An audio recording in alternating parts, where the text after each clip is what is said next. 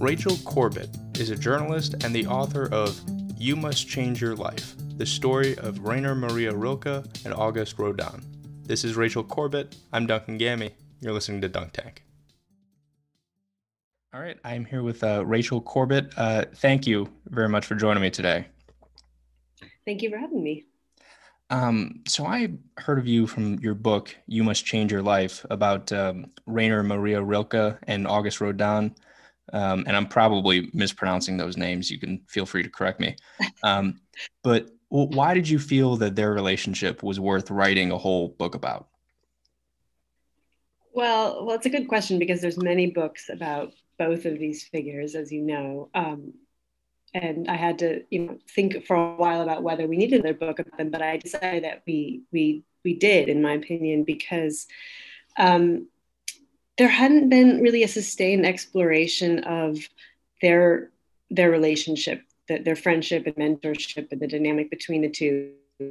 Um, uh, was actually a lot more influential, particularly on Rilke, than than I think a lot of people realized. Um, a lot of people, like you know, the most famous book in America, at least of Rilke's, is probably Letters to a Young Poet, and um, I was that book was very important to me. And as I was looking into it one day, I, I, realized that he wrote that book while he was in Paris, working as a um, working with Rodin and actually writing a monograph about him, and later studying under him and working for him. And I felt that a lot of what he was the, the wisdom that he was writing in that book was actually coming from Rodin. And this was something that hadn't really been talked about a whole lot. So I felt, as I looked into it, I realized their relationship actually spanned some of Rilke's most important years. And actually, he was he was pretty influential in um, the thinking about Rodin at the time too. So I, I just this was just kind of an incredible story, an incredible backstory to that that book that has become you know so beloved today. Well, that part is interesting because it, he was, when he met Rodin, a young poet. And, and so, how did their relationship start? Rodin is more established as a sculptor already. Uh, Rilke is just an unknown writer. How, how did they come to meet? Yeah, so uh, Rodin was in his 60s and he was already a pretty renowned sculptor in Paris. Rilke, as you say, was in his 20s, early 20s, and uh, really a nobody in in Germany, um, and he was uh, he was living in an artist colony in in northern Germany at the time. Rilke was, and just kind of taking commissions, writing anything he could. He was writing a lot of art criticism, and he was writing poetry, but it was having you know not not such great luck getting it published. Not really you know making much of a name for himself yet and he he meets there uh, a sculptor, Clara Westhoff, who he would come to marry, and she uh, had studied with Rodin in Paris, and so when he gets a commission uh, to write a monograph about Rodin from a from a, a publisher, he talks to Clara and she introduces him to Rodin. So that's really how the introduction starts, and then he goes to Paris and he he studies Rodin one summer. He spends the whole summer, you know, reading about his work, studying the pictures, and he really falls in love with the work. And then when he goes to Paris, he he finds himself realizing that he he doesn't just want to write a monograph about him. He really wants to understand the whole way that Rodin lives, the way he thinks about art, um, what he thinks about, you know, everything really. And he, that's actually what that's actually how Rilke phrases it. He says at one point, "I've come here to ask you how should I live? He basically wants to know how to be an artist. This is like for him kind of the, the perfect model that he maybe didn't know he he needed. And that is kind of an amazing question to ask someone, how should I live? Yeah, that really puts them on a pedestal. Did he sort of mm-hmm. become uh, sort of like wrapped up or subservient to Rodin? Yes, I think that's a good way of putting it. Um, he uh, he he sees him, I would say, as really nothing short of a god. Uh, um, he sees him as this real hero, not just the great artist, but but an artist who's sort of paved this really unique life for himself that's devoted entirely to his work and nothing else.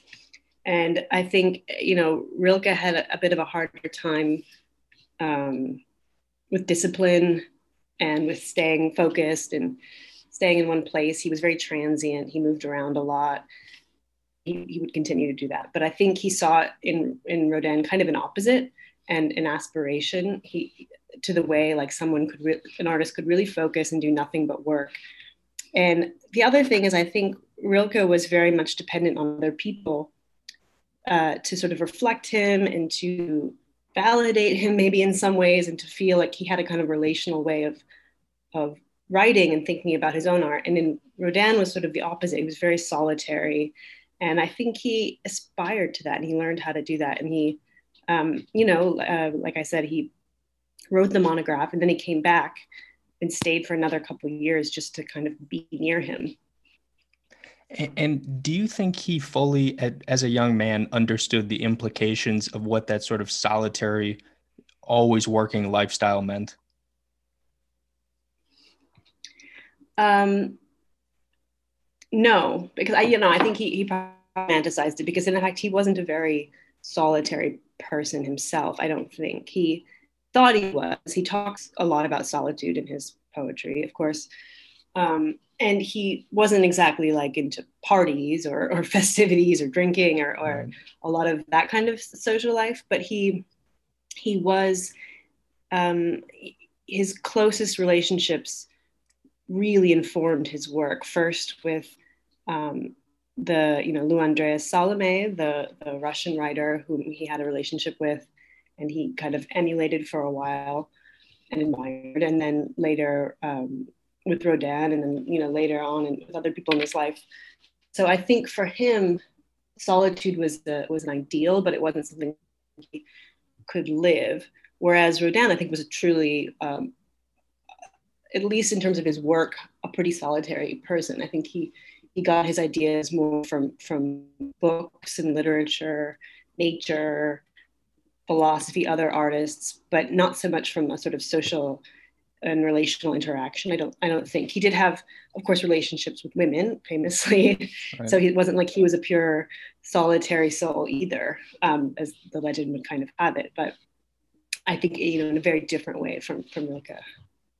And we touched on this uh, a little bit earlier, but when you he asked how should one live, Rodin's response was, you know, you must always work. And mm-hmm. that sounds like simple advice to an artist you know basically practice. Why did that motto carry so much weight for rilke um i well like i think partly because he had trouble with it for one thing a little bit. He he uh like i said he lacked discipline in some ways.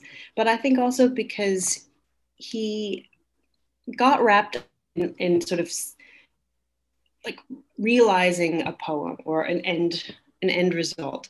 And he got and i think he got overwhelmed by the idea of the end result and he could never make it. He, he couldn't get there in a way. He he had he was a man of kind of ideals images. And i think he had a hard or say he wanted to write um, about the deepest human emotions, the most complex emotions, and love and death, and and I think he, it overwhelmed him. And and I think with Rodin's motto to to work, always work, was within that it was also um, work incrementally, take take baby steps, one day at a time. You know, ch- chip away at the marble a little bit every day, and eventually you'll get the the the sculpture that embodies the feeling of love or death or whatever these emotions are.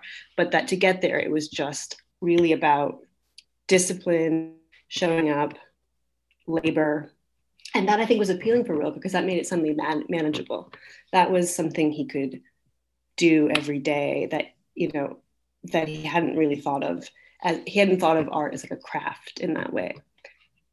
And in terms of Rodin as an artist, you, you were talking about you know his lifestyle and how that appealed to Rilke and his work ethic. What about the art itself? How did the sculptures of Rodin have an influence on him? Well, I think um, partly it was this. It was the content, the subjects, um, the mythology. They shared a lot of similar interests in you know Greek mythology. Like I said, the emotion and um, he. I think through Rodin, you know, discovered a lot of what would be enduring themes in his own poetry, like the cathedral, um, and Rodin kind of taught him to look at things in, in a different way. I think that was that was a large part of it. Seeing, I think, seeing the work develop was a large part of it, but also he was really interested in the idea of um, a kind of imperfection that that Rodin uh, worked with. The like, for example, one of the first things Rilke writes about when he goes to Paris is Rodin's um, uh, mask, um, "Man with a Broken Nose." It's a mask of a uh, actually like a janitor in his studio, a Greek man who was an alcoholic, and his nose was broken and quite disfigured apparently. And Rodin sculpted him exactly the way he looked. And um, you know, this was pretty shocking and at the time because uh, so much art had been about ideals, you know, perfect beauty, the you know, Michelangelo, you know, David or something like this, like per- perfect forms. And um, this was sort of groundbreaking for Rilke because this is what real beauty is, is life as it really looks, as it really is. Mm-hmm. And in, in that truth is more beauty than like in an ideal beauty, which is not truthful at all. So that became a kind of large theme for him to pursue. And that became something that you could achieve again through the work of observation, sort of by looking at something over and over and over again and just kind of creating it as you see it, kind of step by step, again, that labor, that would produce the work of art.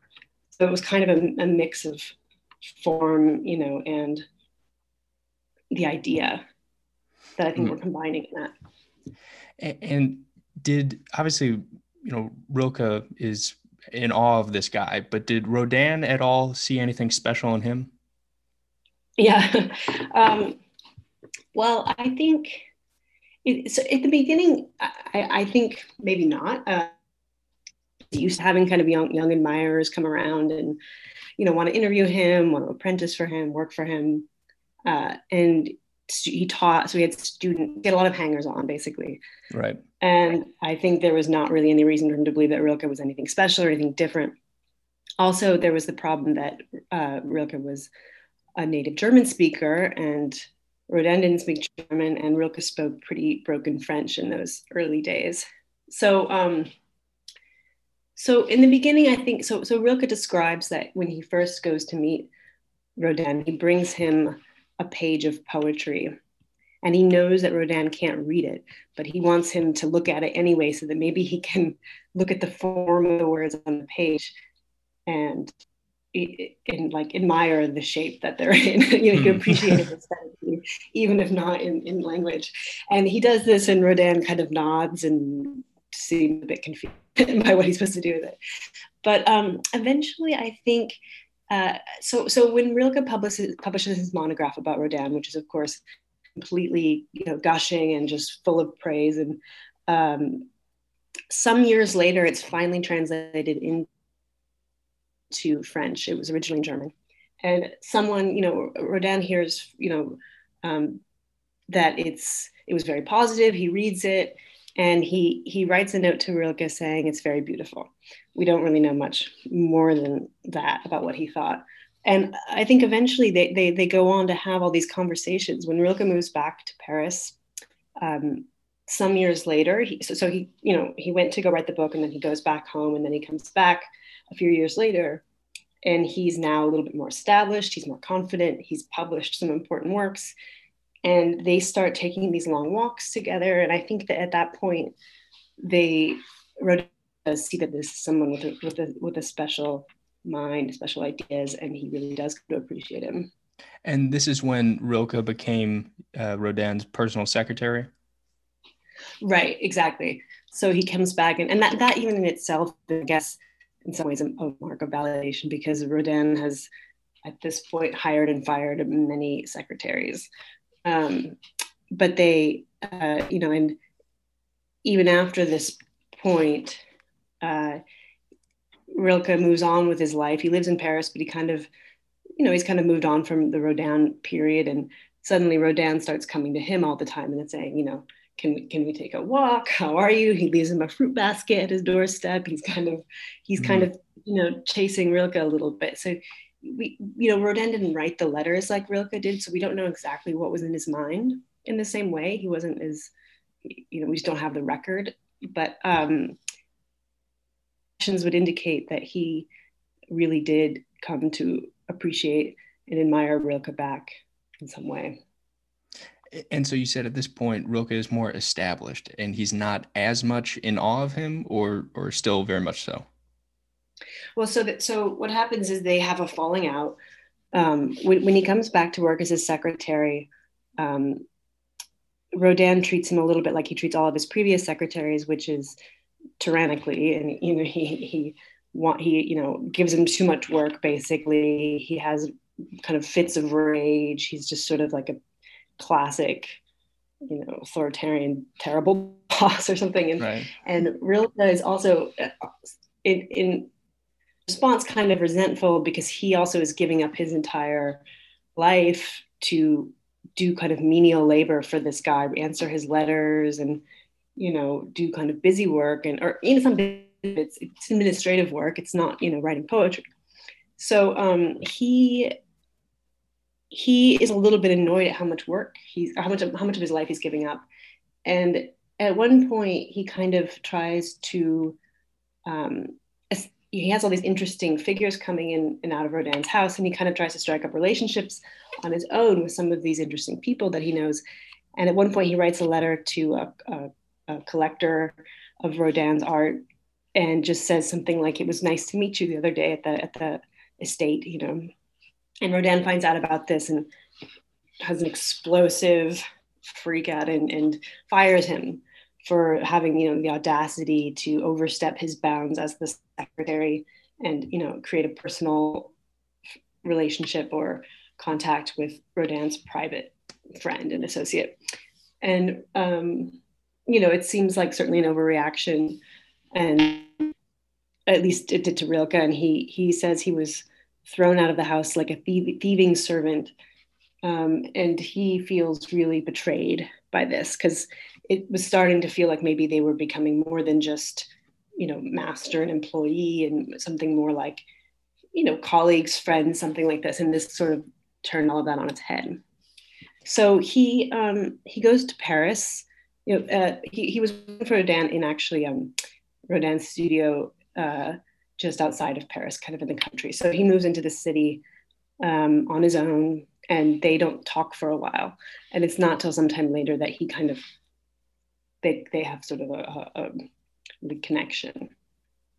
And how much of Rodin's blow up do you think stems from the fact that he was on top here? He he had greater power in the relationship, and then sort of there was this power shift, and he was trying to hold on to his mastery over Rilke.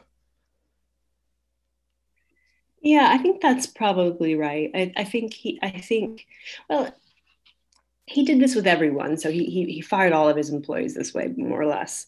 He chose, you know, young, um, young people who, with whom there was a natural power difference. But what's kind of interesting is he didn't just choose sort of servile young people who would do a good job and maybe didn't have aspirations for something else. He chose young people who were artists or you know musicians poets artists interesting creative people who he, he clearly valued their their creative abilities not just their kind of servitude or their ability to do a job you know answering letters so that's what's kind of interesting is that he, he seemed to really want to be a mentor he valued that role he also you know like i said he taught at a school he opened a school in fact of his own and when he was young that he wanted to be an orator or a professor. He really liked public speaking. He liked clearly that kind of dynamic of sort of uh, commanding a room, particularly of young people. So I think probably there was an element that he maybe felt, you know, Rilke was overstepping his bounds.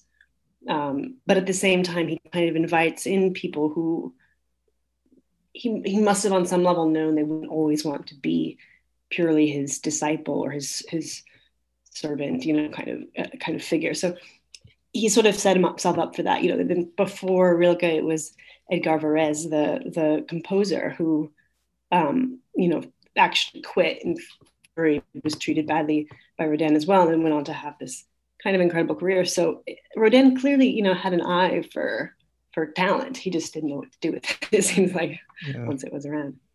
And you said in the beginning of this podcast that Rilke saw Rodin as an opposite, and Rilke was not like this with people who would be mentors, correct? Like Letters to a Young Poet does not have any of that kind of tyrannical or venom to it. Oh, right. Yeah. As, as you mean as a boss himself or something, or as a right. mentor himself. He, yeah. He didn't, I, as far as I know, he was a much more kind of uh, sort of softer, more docile figure in some ways, at least with his relationships. I don't know that he really had a lot of well, I guess you know, I'm trying to think of who he had as like sort of desire. He didn't have the desire, I don't think, to teach and orate and all of that like Rodin did. like the the poet in Letters to Young Poet, he he never actually met, as far as I know. Um, it was just a written correspondence, and I think that was also largely a way for him to work out his ideas and work out things he's writing. A lot of those letters kind of reemerge in different in his other work. So I think that was kind of partly for him too. And then of course, the other great mentorship relationship in Rilke's life is later when he's the mentor to uh, young Balthus. But that's really almost like a father-son relationship, and and that seemed to be you know entirely nurturing and it didn't I don't see quite any of the hints of the tyranny that Rodin um, had. You know, Rodin could be quite vengeful. It, it, seems that his ego is sort of wrapped up in his work and it just in, in his power in a slightly different way than Rilke's was. Well, I, I, guess part of the reason why I asked the question is in some ways it seems strange to me why a guy like Rilke would admire uh, and want to be like a guy like Rodin. Mm, I see. Yeah, that's true. I mean, I I think he was I think he was legitimately put off by this reaction and seeing and seeing this. Um, I, you know the the I don't know how much of that he saw when he first came to work or when he came to write the book about him. I don't know if they were close enough at that point to really see that side of him. I think what he really, what he, what he describes really seeing at that point was just the, the devotion to work, the sort of study observation, all of the other qualities. Um, and then later, I think he's quite turned off by this side of him that he sees. I think in the the in in in you know, and also in the side of him that he sees as really human and kind of fallible, impulsive, you know, kind of uh, the the anger and also the kind of lust that he has later in life, the kind of women that he, he sort of the adultery, whatever all the relationships he has, all of those qualities Rilke is really uh, kind of re- repulsed by in Rodin. And that's when sort of their relationship starts to change, I think, is one to see these aspects of him. So I don't think he was blind to it. I just I think he maybe wasn't exposed to it in the early days. Oh, okay, and then on on the other hand, I guess I you could see a similarity between the two in at the point of Rilke uh, basically abandoning his family. I mean, w- what is your take on that? Do you think that's a, a case of uh, him mimicking Rodin, or is this something that's innate to him? Yeah, I, I think it's probably a combination of him being a bit young and um, not not really ready to stay in one place, and you know. Um, be you know be responsible for a i think he was much more interested in being a great poet than he was in being a, a great father or husband and then i think in addition found in Rodin a bit of a license to act that way, a bit of a excuse right. um, to do what you want because because art was the highest calling above all else. And so if you had that calling, then you know, well, like whatever happens, happens. It's it's more important to to follow it. And this is the kind of that's the kind of language he used to to to his wife to sort of justify why he was never around, why he always had to travel. You know, I, I, of course, I don't totally see why you have to travel all of the continent to, to write poetry. You'd think in some ways it's not, it'd be easier to stay home, but he um, he felt that he had to see new places, experience new things. This was how he was going to, you know, you know, in some ways, I think that's maybe there's truth in that. He was very young; he was in his early twenties, and he hadn't really experienced the world. And I just think he he just had a very nice, beautiful way of uh, excusing it. right. And, and, do we know what his wife thought about all this? Like, hey, why, you know, go ahead and travel, but let's take me and the kid. Like, yeah, it was, I think it was very painful for her. It's one of the saddest parts of Rilke's story to me, but because um, she was a brilliant artist as well.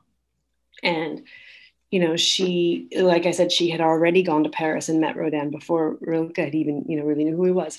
And so she was really ambitious, um, really talented. Um, they were, they met in an artist colony. So she was entirely committed to her work too. Um, of course, the circumstances were different for women. So uh, when she had their daughter, uh, she just she stayed home and that was what was expected. And she would write real good. In the beginning, you know, she was trying to be supportive. Uh, and as things, as the years went on, she started to complain about how she was able to do her own work. And she started to make it very clear that he was not pulling his weight, he wasn't providing. And he kind of dismissed it. And then when she went to their uh, mutual friend, Lou Andreas Salome, and said, like, he's not paying child support, he's not here, he's not taking care of the work.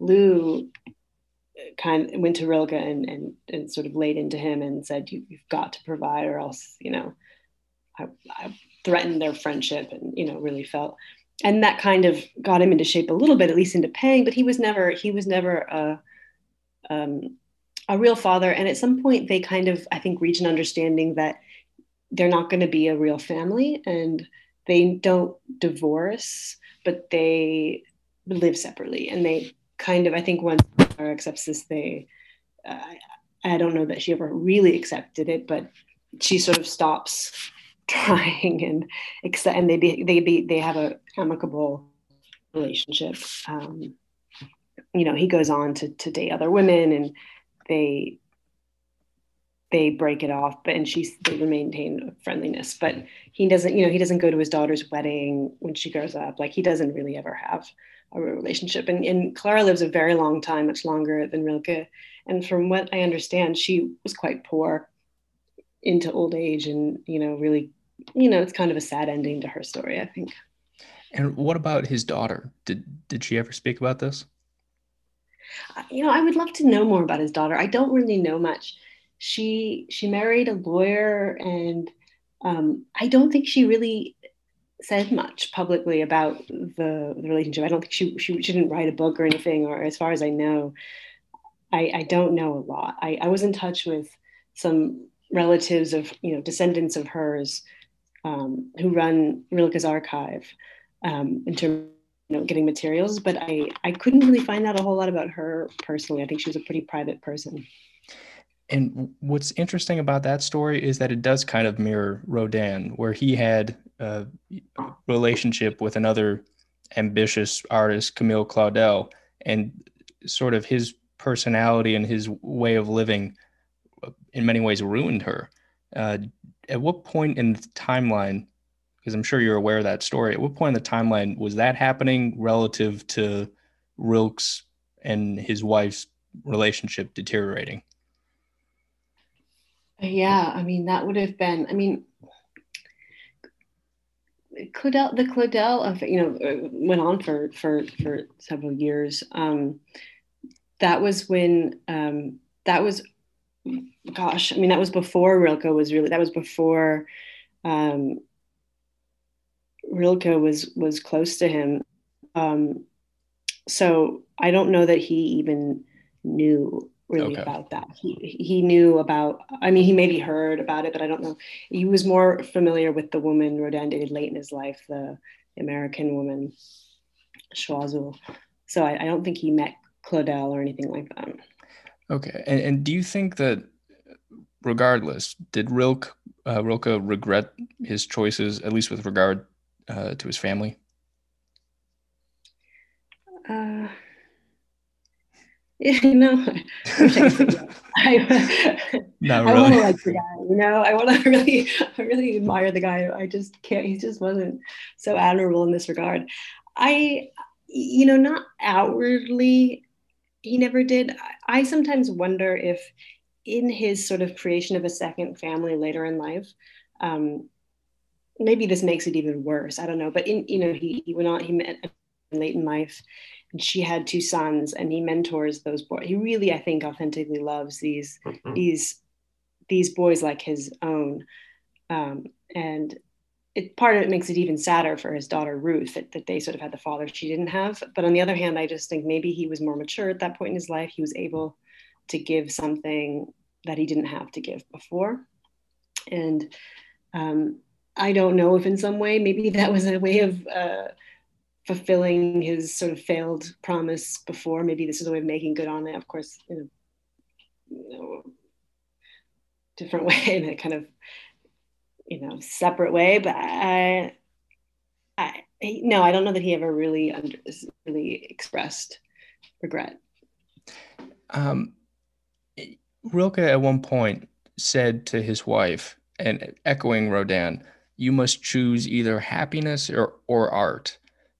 Do you think that's i mean based on your study of these two men and also your your knowledge of art history do you think that's that's a valid statement?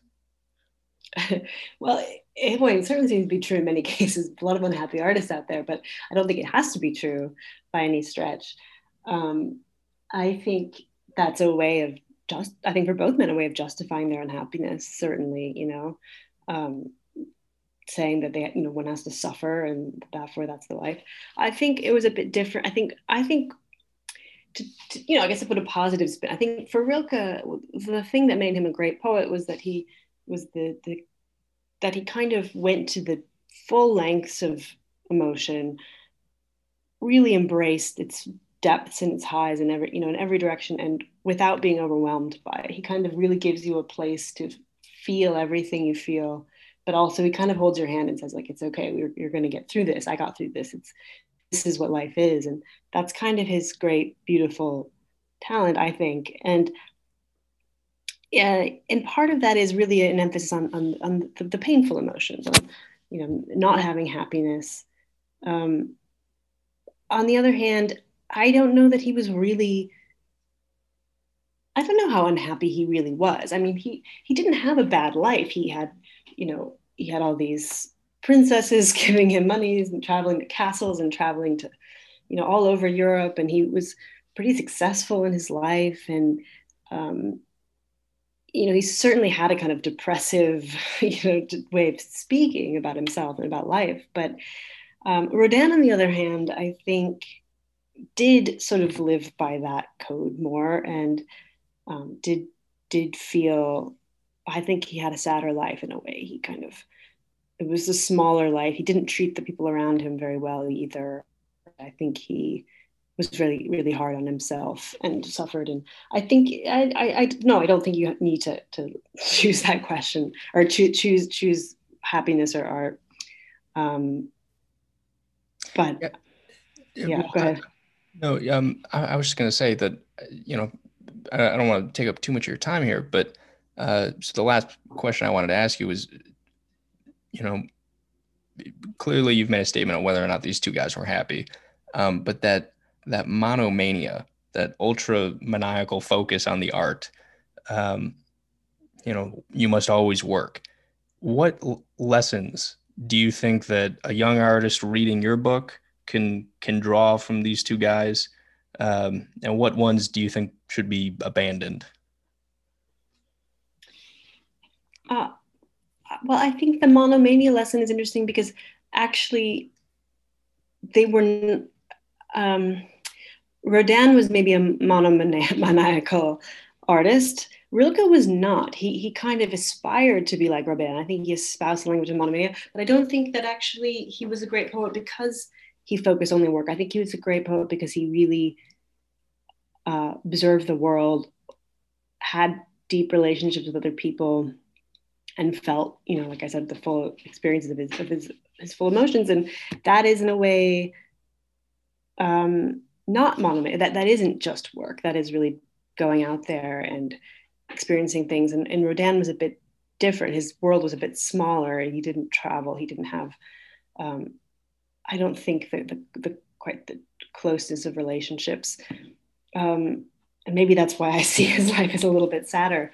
But uh, so I think, I think they both have good lessons. I mean, I think that I think Rodin's discipline. I think what he says about observation is is a great lesson. You know that you start with the smallest thing, and um, you start with a leaf, and you, reconstruct the leaf, and you observe it from the bottom, and then you kind of build outward and outward and outward, and you get the tree.